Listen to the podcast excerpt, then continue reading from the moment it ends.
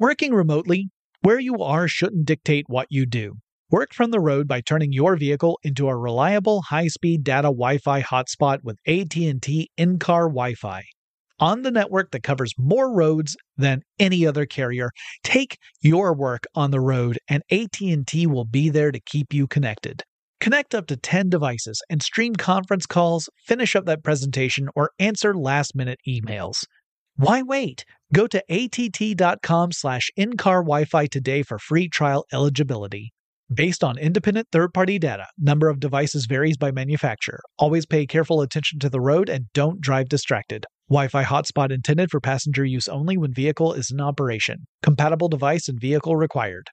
Running a business is no cakewalk, but with SAP Concur Solutions, you can be ready for anything.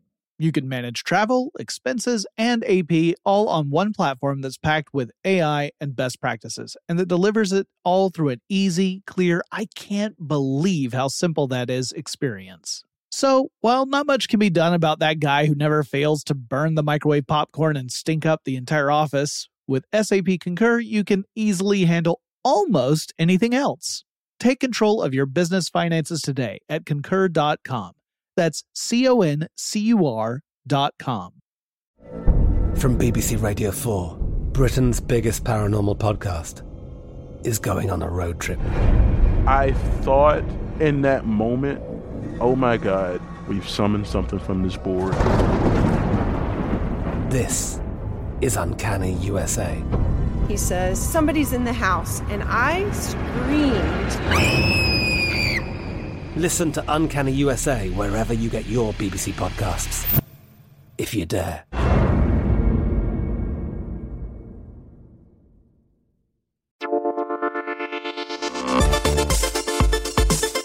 Welcome to Tech Stuff, a production from iHeartRadio. There, and welcome to Tech Stuff. I'm your host, Jonathan Strickland. I'm an executive producer with iHeartRadio. And how the tech are ya? I am on the road to recovery myself. I hope all of you are well. Well, back in November of 2020, I did a three part series about the history of the video game company Ubisoft, or Ubisoft, uh, depending on how you want to pronounce it. They pronounce it different ways within the company itself, so there's no universal agreed upon pronunciation. So I'll, probably say Ubisoft. Anyway, the video game company actually traces its history back to farm machinery for reals. Uh, I'm not going to go into everything that I covered in those 2020 episodes. Uh, you could easily go back and listen to them if you like. I do think that's a fun bit of trivia to consider. Now, the company was founded in France back in the late 1980s by a group of five brothers, the Guillemot brothers. Uh, one of them, Yves Guillemot, remains CEO to this day. Uh, and I'm going to go over a little bit of the stuff I talked about in those episodes just to kind of remind us all. But like I said, if you really want to dive into the history of Ubisoft, then check out those episodes that published in November 2020 to get the full story. All right, let's get back to like kind of an overview. So, the studio became known for several game franchises, ranging from Rayman, which was the earliest big franchise for the company, to Assassin's Creed and Far Cry in more recent years. Uh, they expanded tremendously in the 1990s, in part because the company made lots of acquisitions. They bought up lots of other game developer studios. Uh, notably, they purchased a development company in North Carolina called Red Storm. And in 2000, Ubisoft acquired Red Storm and, in the process, got access to games with Tom Clancy's intellectual property.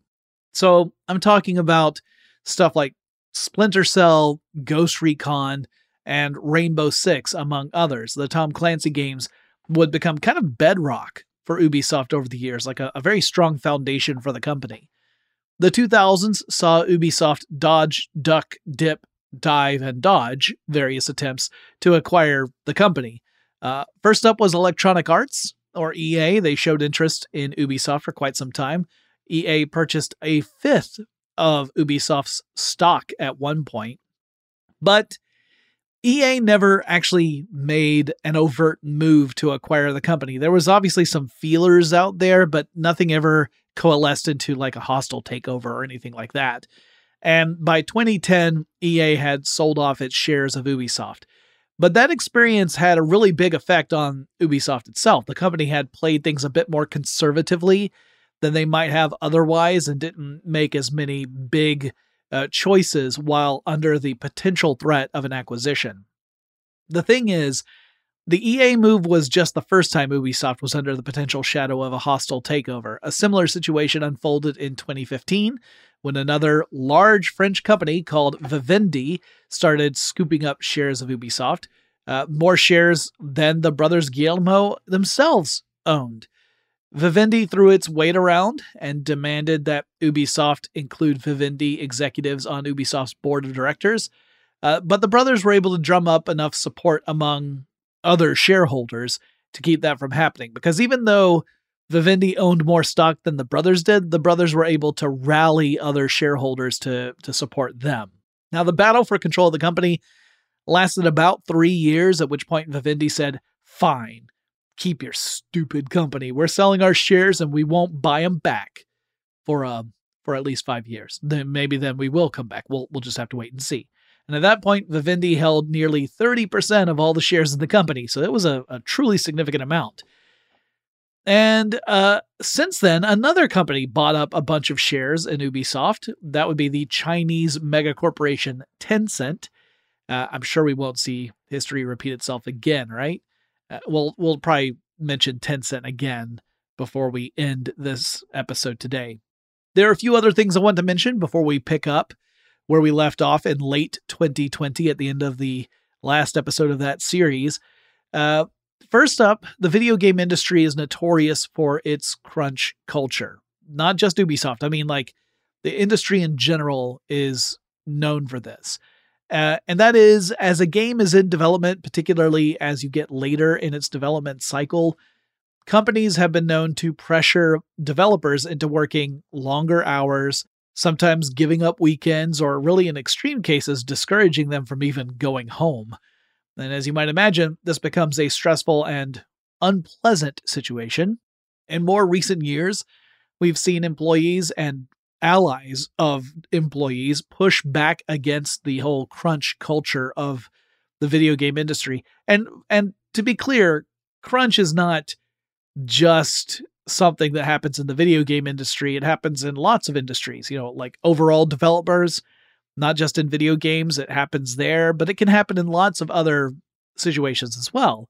Now, in some instances, staff who work at video game companies have actually unionized to create more leverage with their respective companies. There's a union among uh, uh, Ubisoft Paris developers, for example. But there are other Ubisoft offices all around the world and some of them are unionized and some of them aren't. And Ubisoft was no stranger to crunch. In fact, in the early days of the company, they actually located their office in a chateau in Brittany, France. And this was a, a, sort of a ploy to lure young developers to work for Ubisoft and, you know, not necessarily want to go home at the end of a long day. And it worked, at least until the costs of maintaining a chateau proved to be a bit too steep and were eating into profits, and then they relocated to Paris. On a related note, Ubisoft had identified something pretty concerning. So by 2019, through the various studios that the company had acquired over the years, which again are all over the world, right? Ubisoft figured that it employed around 16,000 developers. That's astronomical. That's such a huge number of developers and it was spitting out AAA video game titles at a rate that left competitors in the dust. And in case you're not familiar with the term AAA video game, that's just a, a big budget major release, right? Like Assassin's Creed typically falls in the AAA video game category. Uh, things like Halo, you know, or Grand Theft Auto, these are AAA video games. You might get spin offs that are not AAA, but the main entries all fall in the AAA category. Ubisoft, however, though it was releasing more AAA games than any of its competitors were, was not really seeing a linked rise in revenue. And from a net revenue generated per employee perspective, as in how much money are we making if we say we've got X number of employees, we're making Y amount of money, how much are we making per employee?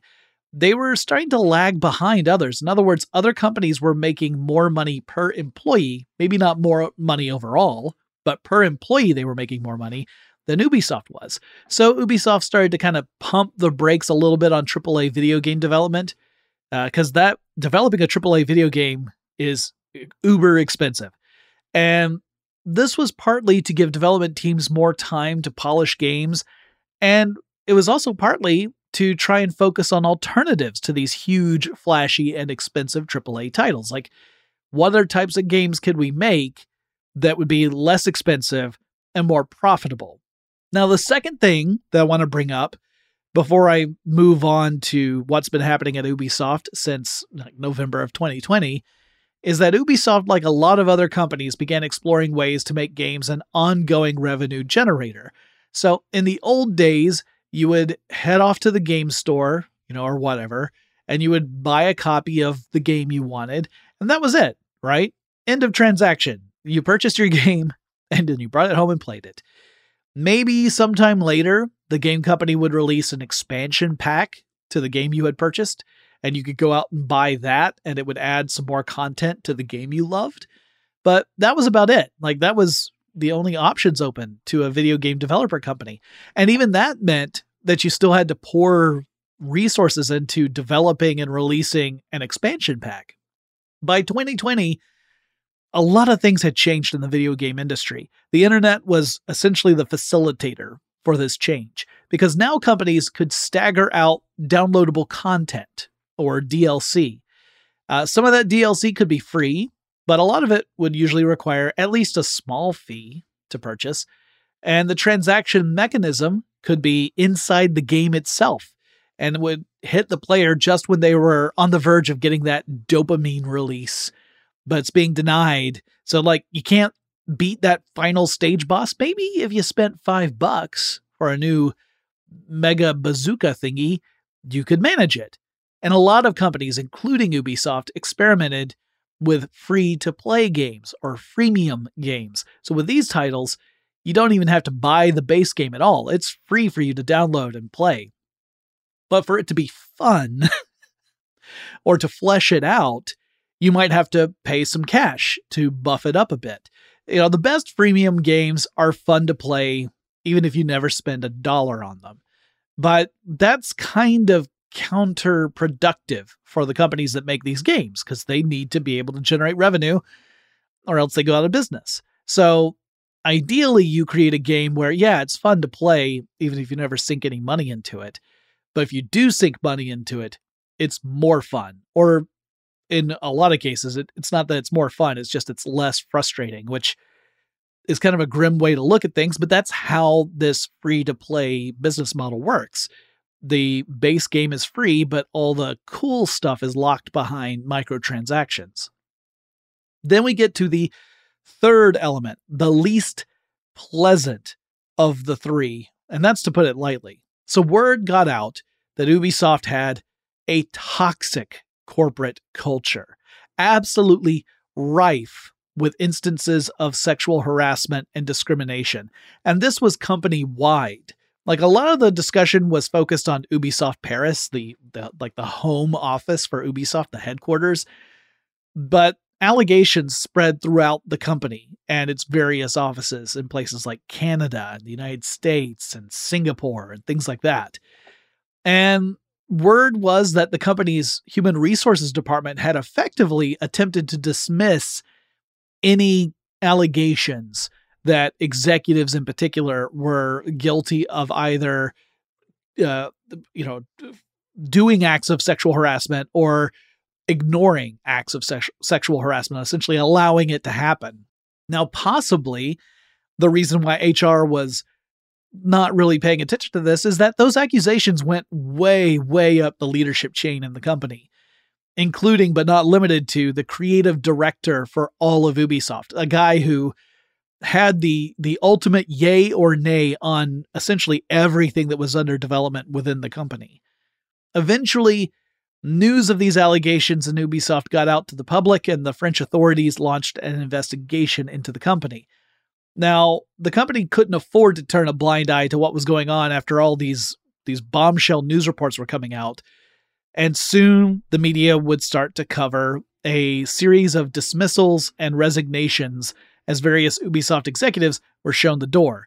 That's kind of where I left off in November 2020.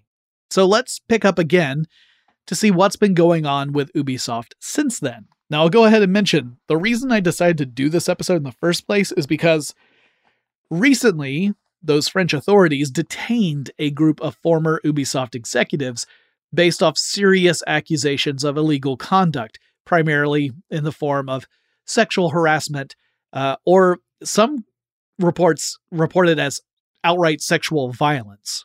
The investigation, which is technically ongoing, it's been a really lengthy and thorough one. Uh, as reported in the French newspaper Libération, or Libération, I guess I should say, uh, Libé is how it's often referenced. Uh, a French union representing video game workers brought allegations against various ex Ubisoft employees back in 2021. Now, this was after the scandal at Ubisoft. I know I'm going back and forth on the pronunciation. It's driving me crazy too. Just know that as you hear me say Ubisoft or Ubisoft and you're going crazy, I'm also going crazy. Anyway, let me get back to that. Uh, so, this was after the scandal at, at Ubisoft became public news. Two other individuals also approached police with accusations. They obviously were not named because if you're naming the victims of like sexual violence in papers, that's not typically a good thing to do in the middle of an investigation. So the police launched their own investigation. They interviewed more than 50 current or former Ubisoft employees, and the whole thing took uh, place over the course of more than a year. And the the detainment happened on October 3rd and October 4th, which uh, of 2023, which as I, I record this and publish it was last week. Now, among the five people detained was a guy named uh, Serge Hascoët, whose name I have butchered. I'm going to be butchering lots of names. I mean, they're all French names, and I am not a French speaker. So, my apologies for that. Uh, let's just blame my ignorant American tongue. Anyway, Serge had served as the creative director for all of Ubisoft for many years. So, this was the person who had the yay or nay say for pretty much everything. The other person who was named was Tommy Francois, who had been vice president of editorial and creative services. I'll talk more about those charges, the allegations, and the ongoing investigation, and then get into what else Ubisoft has been up to over the last few years. But first, let's take a quick break. Working remotely, where you are shouldn't dictate what you do. Work from the road by turning your vehicle into a reliable high-speed data Wi-Fi hotspot with AT&T in-car Wi-Fi. On the network that covers more roads than any other carrier, take your work on the road and AT&T will be there to keep you connected. Connect up to 10 devices and stream conference calls, finish up that presentation, or answer last-minute emails. Why wait? Go to att.com slash in-car Wi-Fi today for free trial eligibility. Based on independent third party data, number of devices varies by manufacturer. Always pay careful attention to the road and don't drive distracted. Wi Fi hotspot intended for passenger use only when vehicle is in operation. Compatible device and vehicle required. Running a business is no cakewalk. There is a ton to keep track of employees to keep happy, spending to control, travel to plan, and on top of it all, nobody knows exactly what the future holds.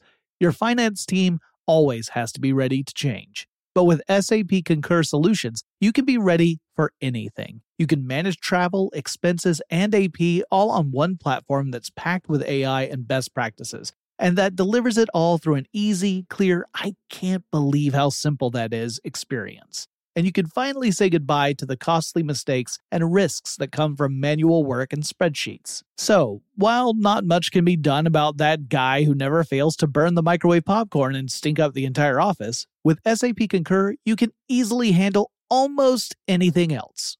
Take control of your business finances today at concur.com. That's C O N C U R.com.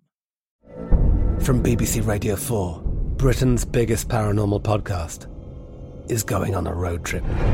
I thought in that moment, oh my God, we've summoned something from this board. This is Uncanny USA.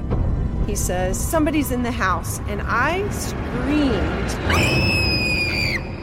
Listen to Uncanny USA wherever you get your BBC podcasts, if you dare.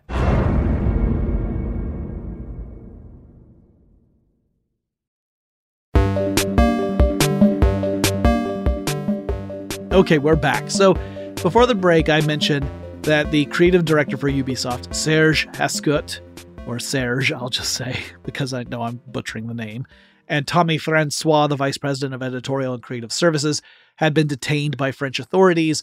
The French authorities did not identify the other three people they had detained as part of this investigation, so I do not know their identities. There were several high level executives who left Ubisoft like in 2020 as part of the big scandal. So uh, there are multiple options as to whom those three could be. Initial reports indicated that the police had detained but not formally arrested these five former Ubisoft employees. From what I can tell, they have made no arrests so far. Like, I tried to follow up on this and see what was going on, uh, and I did look at some French publications obviously translating them into English using Google Translate because my French is terrible. But the lawyer who represents the plaintiffs, you know, the people making the accusations, have made it has made it clear that the charges are really serious and that they're not limited to just these five individuals, and that in fact the charges point to a systemic problem within Ubisoft itself. And the departments that, at least on the surface, were meant to provide employee protection were really nothing but a way to protect the company and to squelch any efforts by employees to speak out about the toxic culture and harassment that they faced. It's really ugly stuff, and it's still ongoing. Um, and maybe there will be arrests that follow as part of this ongoing investigation. But as it stands right now, as I record this, I am unaware of any actual arrests. But yeah, serious, serious stuff. And I'm sure I'll touch on it again because there are allegations about a different arm of Ubisoft that, that recently came to light. But let's leave that behind now and talk about other stuff in the company.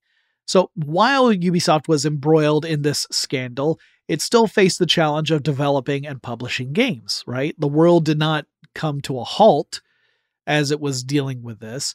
Uh, they were trying to forge a new strategy and perhaps reverse a trend of diminishing returns, like I had talked about before. So, in February 2021, Ubisoft held an investor call to talk about the company's performance in 2020 and what it planned to do moving forward. The chief financial officer, Frederick Duguet, I think, uh, emphasized that Ubisoft would not be leaning as heavily on AAA titles as the company had in the past. So to quote him, he said, quote, we said for a number of years that our normal template is to come with either three or four AAA games, so we'll stick to that plan for fiscal 2022. But we see that we are progressively, continuously moving from a model that used to be only focused on AAA releases to a model where we have a combination of strong releases from AAA and strong back catalog dynamics but also complementing our program of new releases with free to play and other premium experiences. End quote.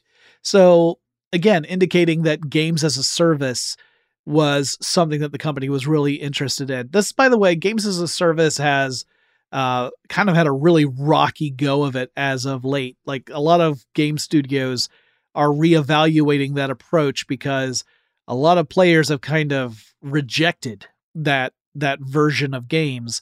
Uh, they don't like the idea of being sold to again and again and again just to play a game they wanted to play.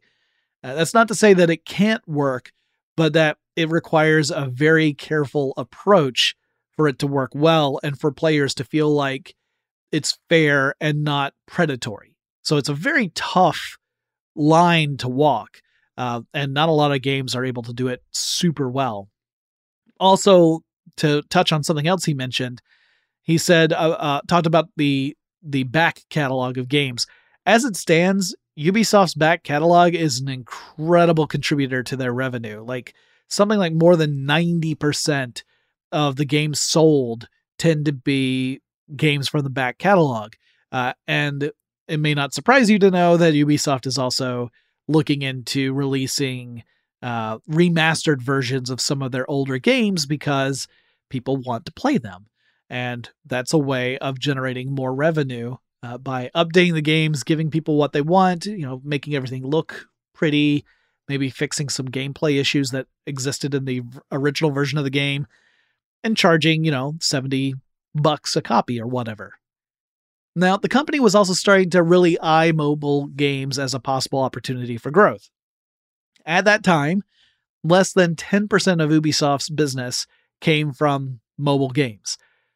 Uh, but Tencent had made an, an, a significant investment into Ubisoft, and Tencent is a company that has a deep investment in mobile games. And you know, the the fact that they were investing into Ubisoft suggested that things might change soon. There might be more of a focus on mobile games moving forward.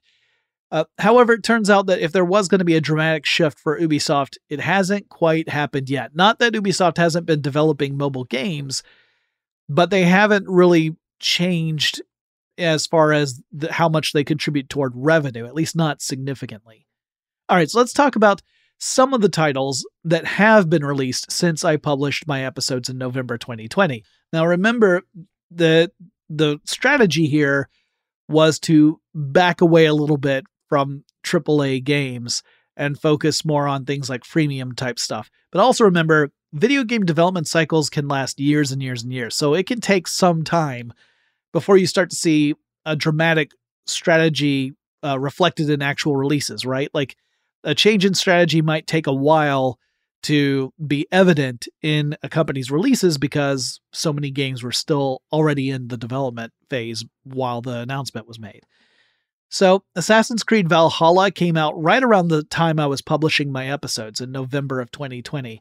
Now, the Assassin's Creed franchise is enormous.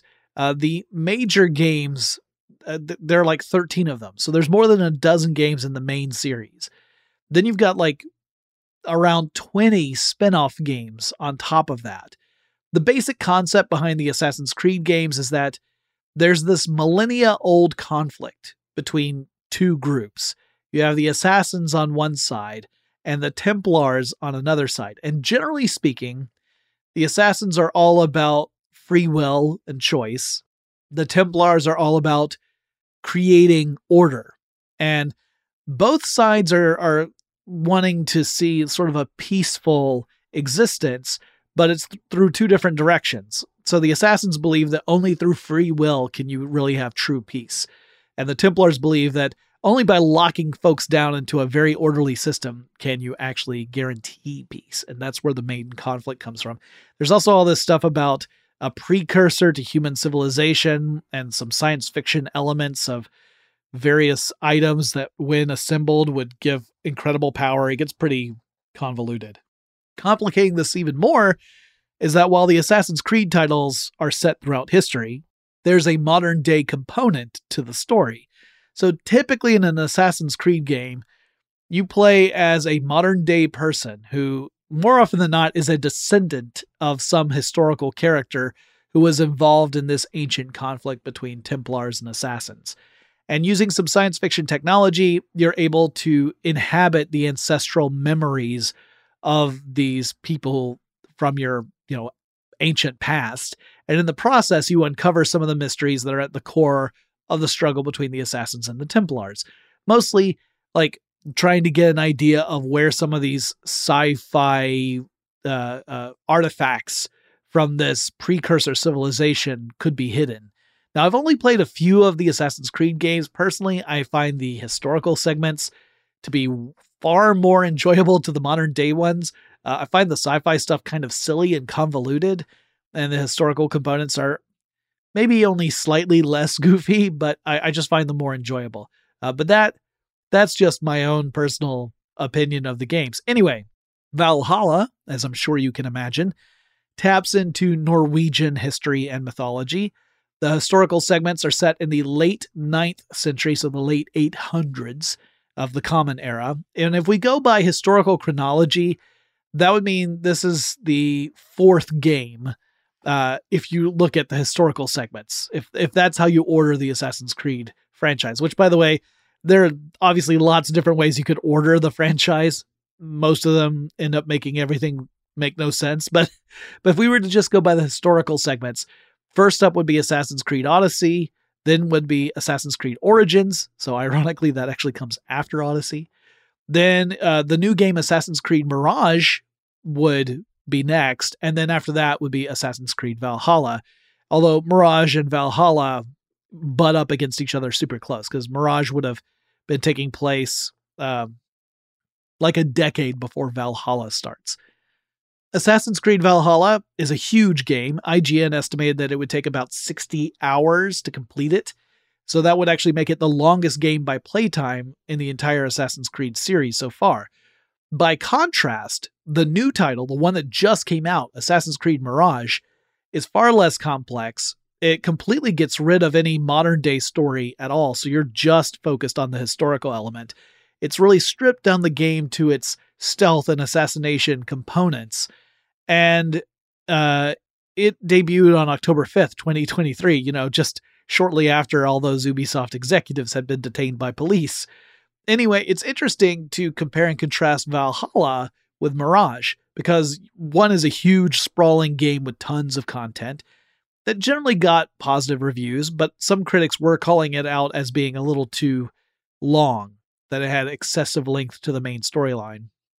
According to Gamerant, Valhalla falls pretty much in the middle of all the games by gamer by Metacritic score. Um, it it's a little bit on the bottom side of the middle, so not smack dab in the middle. Uh, it's a little too early to make a call on Mirage, but as I record this, Metacritic has Mirage at a score of 77, uh, kind of averaged out among more than 80 critics. If it holds at 77, that would put it uh, 11th on the list of 13 games. So toward the bottom end.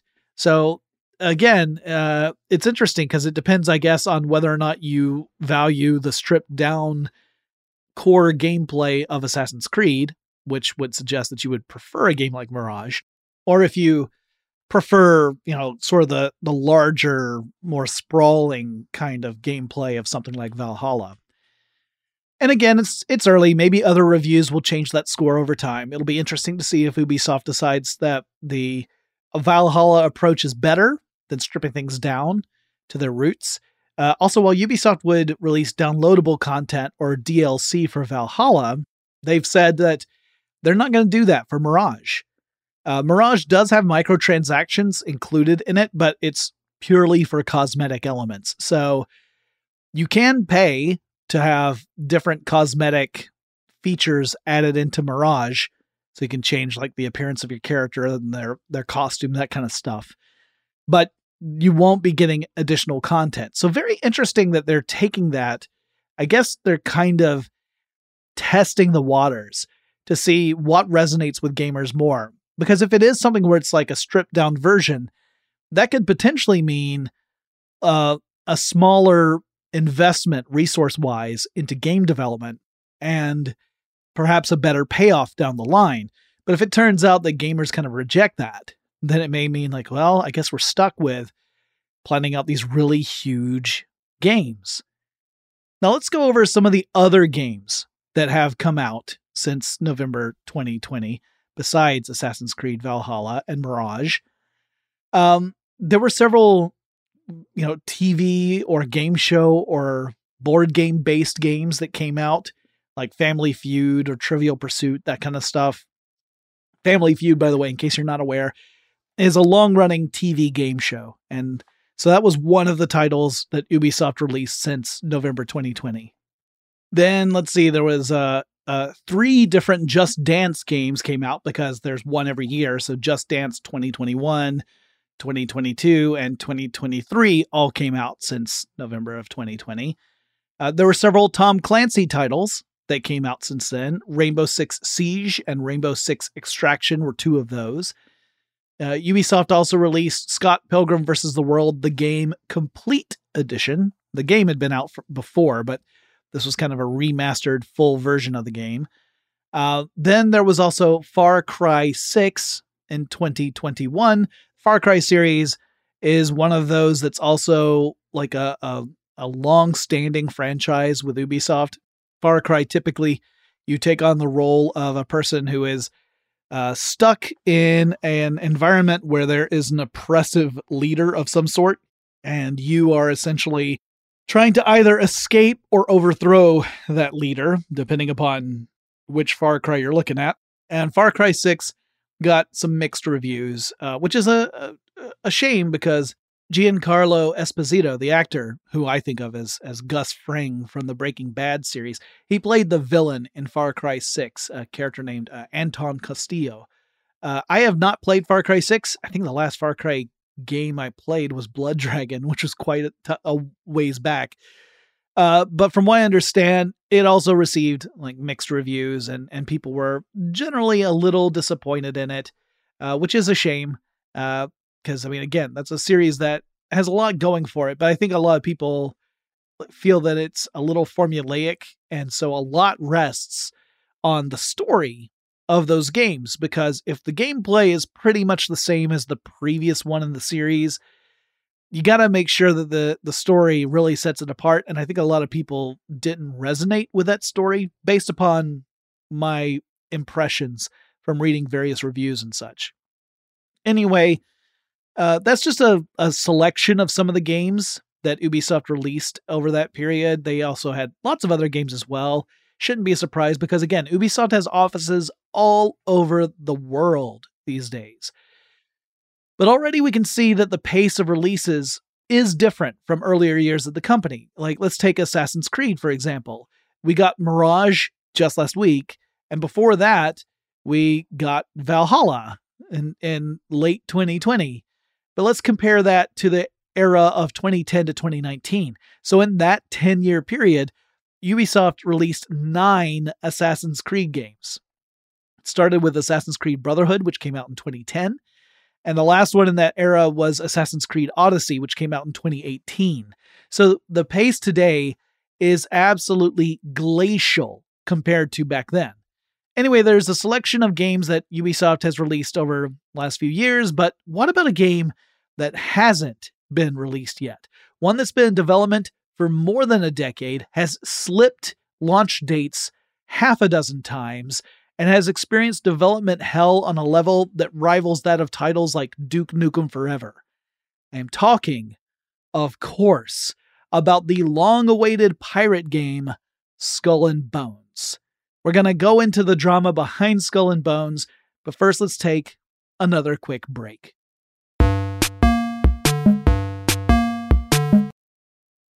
Working remotely, where you are shouldn't dictate what you do. Work from the road by turning your vehicle into a reliable high-speed data Wi-Fi hotspot with AT&T in-car Wi-Fi. On the network that covers more roads than any other carrier, take your work on the road and AT&T will be there to keep you connected. Connect up to 10 devices and stream conference calls, finish up that presentation, or answer last-minute emails. Why wait? Go to att.com slash in-car Wi-Fi today for free trial eligibility. Based on independent third-party data, number of devices varies by manufacturer. Always pay careful attention to the road and don't drive distracted. Wi-Fi hotspot intended for passenger use only when vehicle is in operation. Compatible device and vehicle required. Running a business is no cakewalk. There is a ton to keep track of employees to keep happy, spending to control, travel to plan, and on top of it all, nobody knows exactly what the future holds. Your finance team always has to be ready to change. But with SAP Concur Solutions, you can be ready for anything. You can manage travel, expenses, and AP all on one platform that's packed with AI and best practices and that delivers it all through an easy, clear, I can't believe how simple that is experience and you can finally say goodbye to the costly mistakes and risks that come from manual work and spreadsheets. So, while not much can be done about that guy who never fails to burn the microwave popcorn and stink up the entire office, with SAP Concur, you can easily handle almost anything else. Take control of your business finances today at concur.com. That's C O N C U R.com. I'm Katya Adler, host of The Global Story. Over the last 25 years, I've covered conflicts in the Middle East, political and economic crises in Europe, drug cartels in Mexico.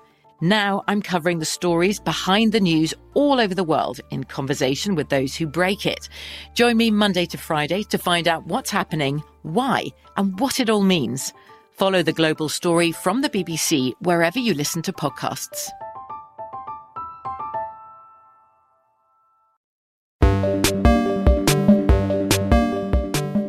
Okay, before the break, I alluded to Skull and Bones, uh, which you could, if you wanted to keep with the Mariner theme, you could say what has been an albatross around the corporate neck of Ubisoft for a few years.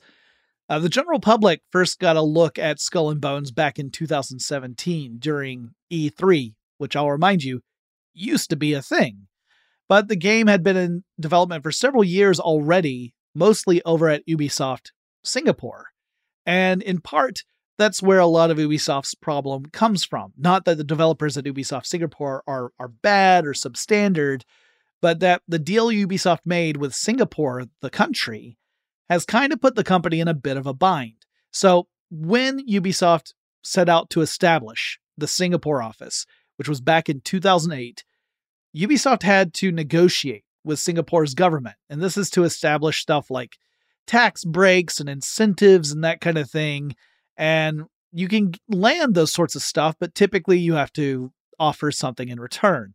So part of those negotiations included Ubisoft guaranteeing that they would hire a certain number of people in Singapore to staff the office. So they wouldn't just be bringing people to Singapore to do it, they would be hiring from the developer community within Singapore itself.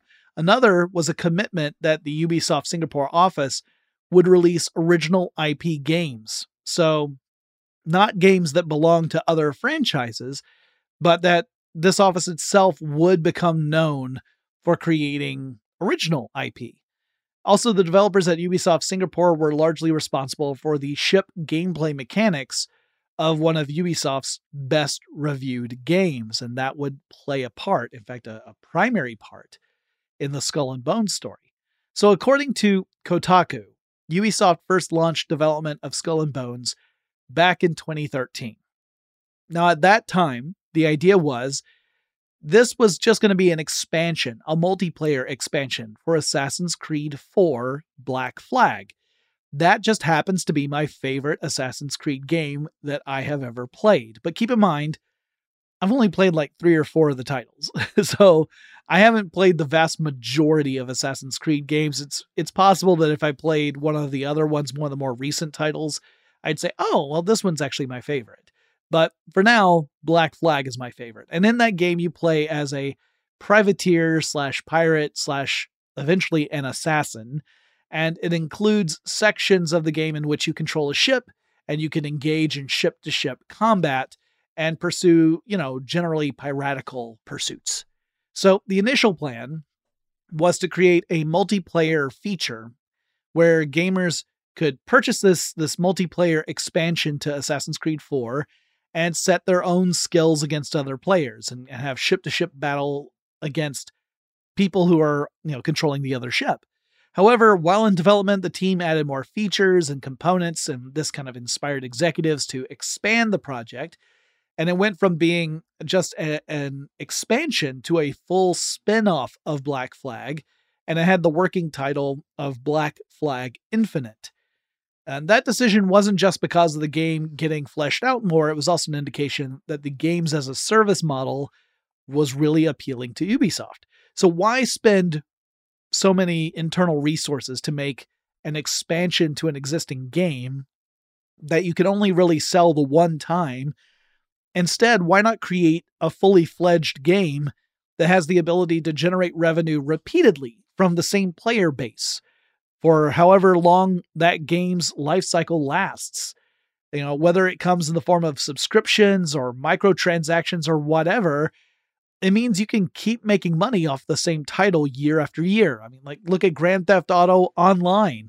That's a great example of a game that has done that incredibly effectively.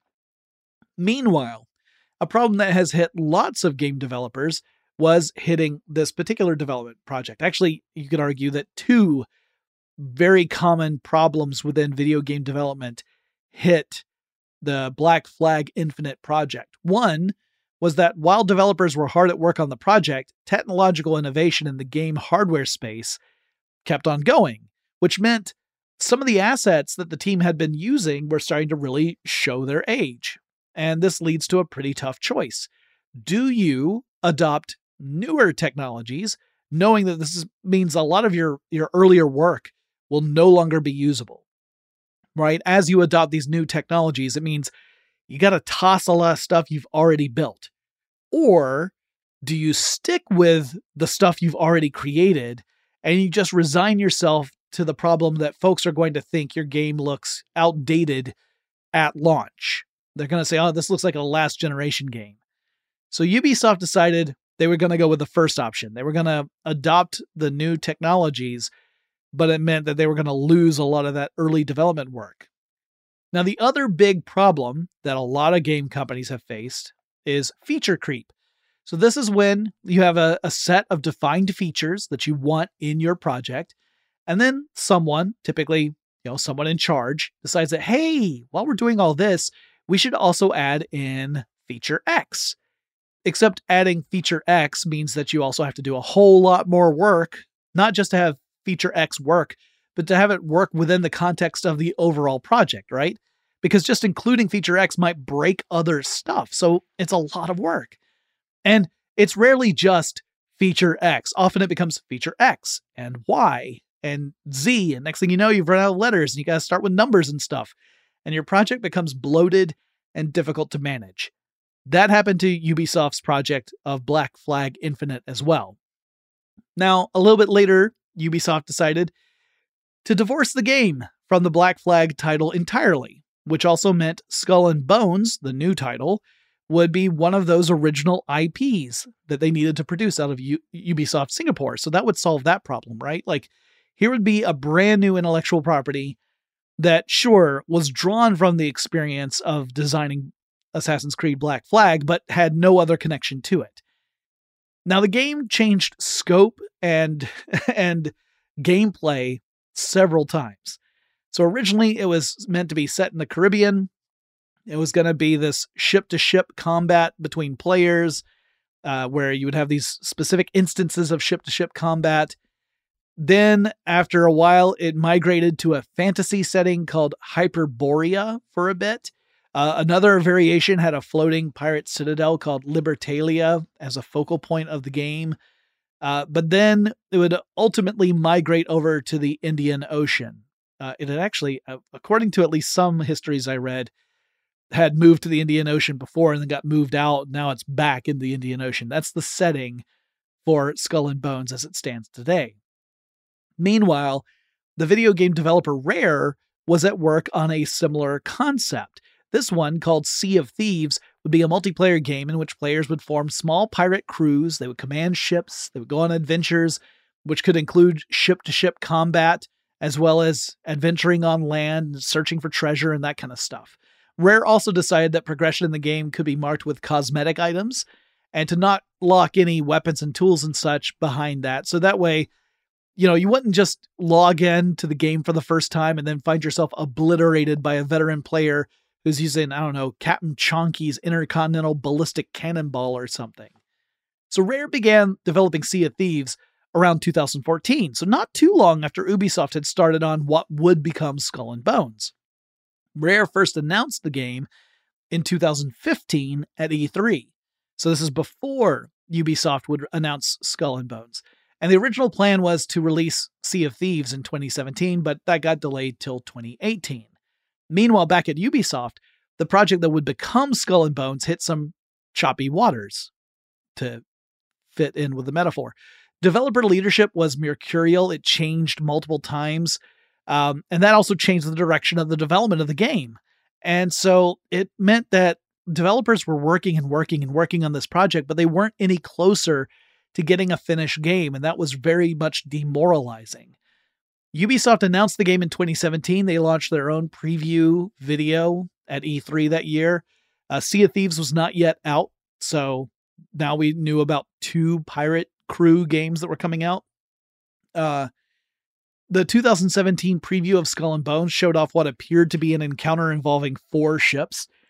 First, what seems to be a, a Navy ship succumbs to an attack led by a female pirate captain.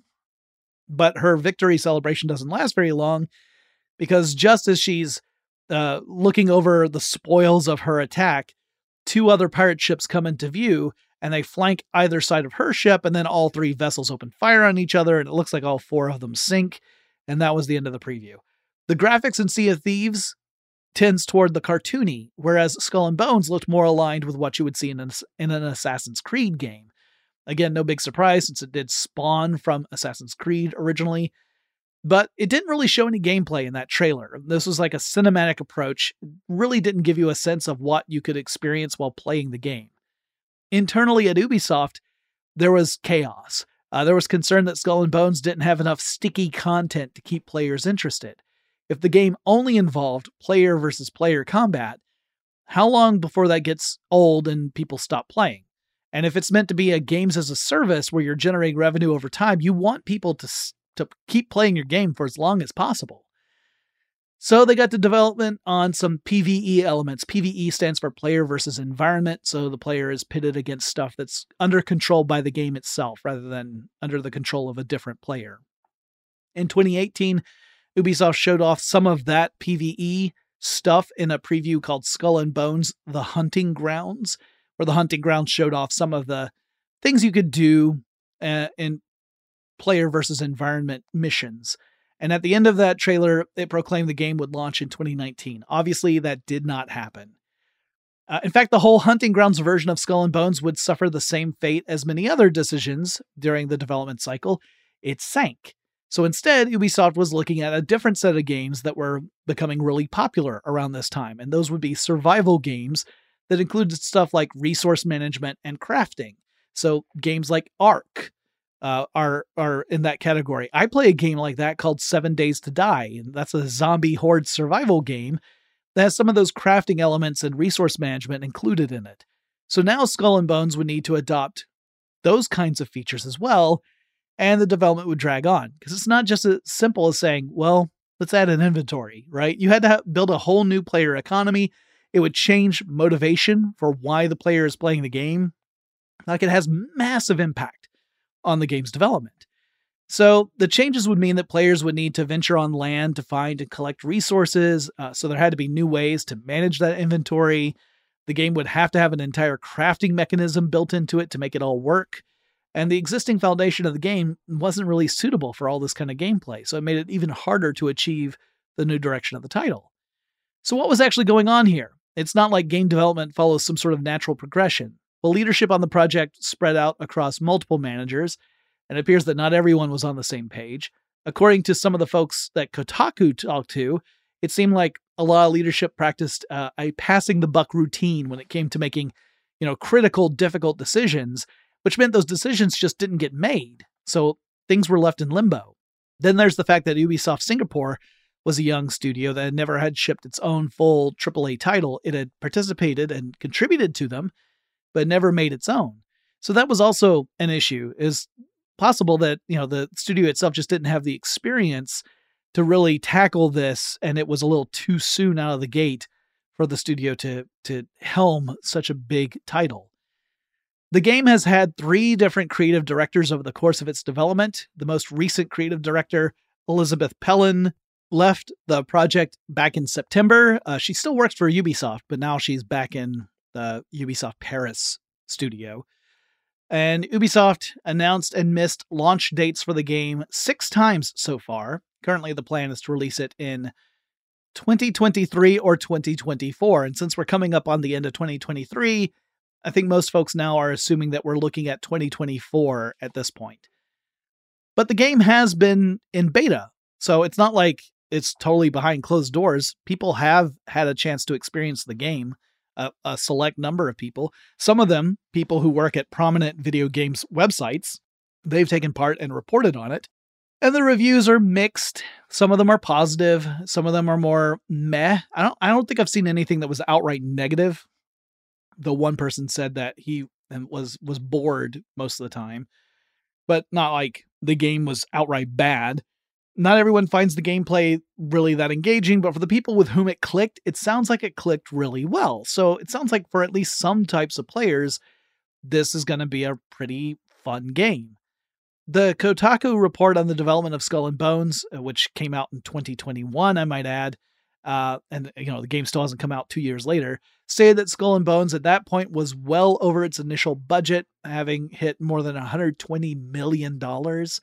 This actually has a really big impact, not just on the company, but also the developers themselves. Because you see, at Ubisoft, developers are eligible for a bonus depending upon how well their game does when it hits release compared to how much it costs to make the game.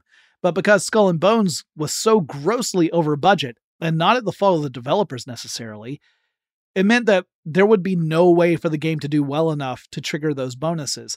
So, according to Kotaku's sources, Ubisoft had to do an internal write off on the game in order for there to even be a chance for developers to get a bonus at all. And again, the game hasn't come out yet, so we don't know if there will be a bonus. In 2021, Libé, that French newspaper, reported that Ubisoft Singapore had shared some of the toxic traits of the overall Ubisoft company, and that an investigation was launched into the charges of sexual harassment and racial discrimination at that office. Uh, that probably had a huge impact on the development of Skull and Bones as well. Uh, there more recently, there's been reports that the Singapore Creative Media and Publishing Union, or CMPU, has been campaigning within Singapore's office to try and get uh, workers there to unionize and to organize. Uh, that has not yet happened, but apparently, apparently that's been going on for about a month now. Ubisoft has also faced other instances of labor resistance. Uh, earlier this year, there were members of the Paris office who did a walkout, around 40 of them, in uh, protest of how Guillemot had released a memo stating that the problems that the company had faced with were largely due to developer issues. And they were saying, hey, it's not us. It's the people you put in charge who created this terrible, toxic environment. How dare you say it's because of us? And now they're demanding things like an increase in pay and a four day work week and some other considerations. And um, yeah, then there's Tencent, right? Tencent got a 49.9% economic stake in a company called the Guillemot Brothers Limited. Uh, this company actually holds the stock that belongs to those five brothers who founded Ubisoft. So this this one entity actually holds the stock that belongs to the brothers and now Tencent owns almost half of that company. In addition, it has about 10% ownership of Ubisoft stock overall. Uh, ironically, this has kind of quelled worries that Tencent could take over Ubisoft entirely because Ubisoft shareholders have indicated they would not consider a buyout unless the Ubisoft stock was trading for around 60 to 70 euro per share. And when Tencent made this this uh, acquisition deal for like 50% or 49.9% of the holding company, uh, the stock price for Ubisoft fell 15% to 36.6 euros. So it's far below the threshold that shareholders would consider for a buyout. And as I record this episode, Ubisoft stock price is just below 29 euro per share. So yeah, it's not on track for that buyout option, at least according to shareholders. I should also mention Ubisoft's hope that mobile gaming would make up a larger percentage of revenue has not really panned out that way, at least not yet. It's still hovering around the 10% mark, which is what it was at back in 2020. So that might change in the next year or two, but so far it just hasn't really skyrocketed the way the company had hoped.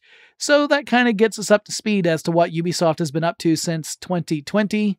Uh, felt good to get through all of that. I should probably also do this for Blizzard because I did one a series on Blizzard not too long ago, and I should do an update on that, especially with all the Activision Blizzard um, acquisition shenanigans that have happened over the past year and a half or so. But that's enough for today. I hope you are all well, and I'll talk to you again really soon.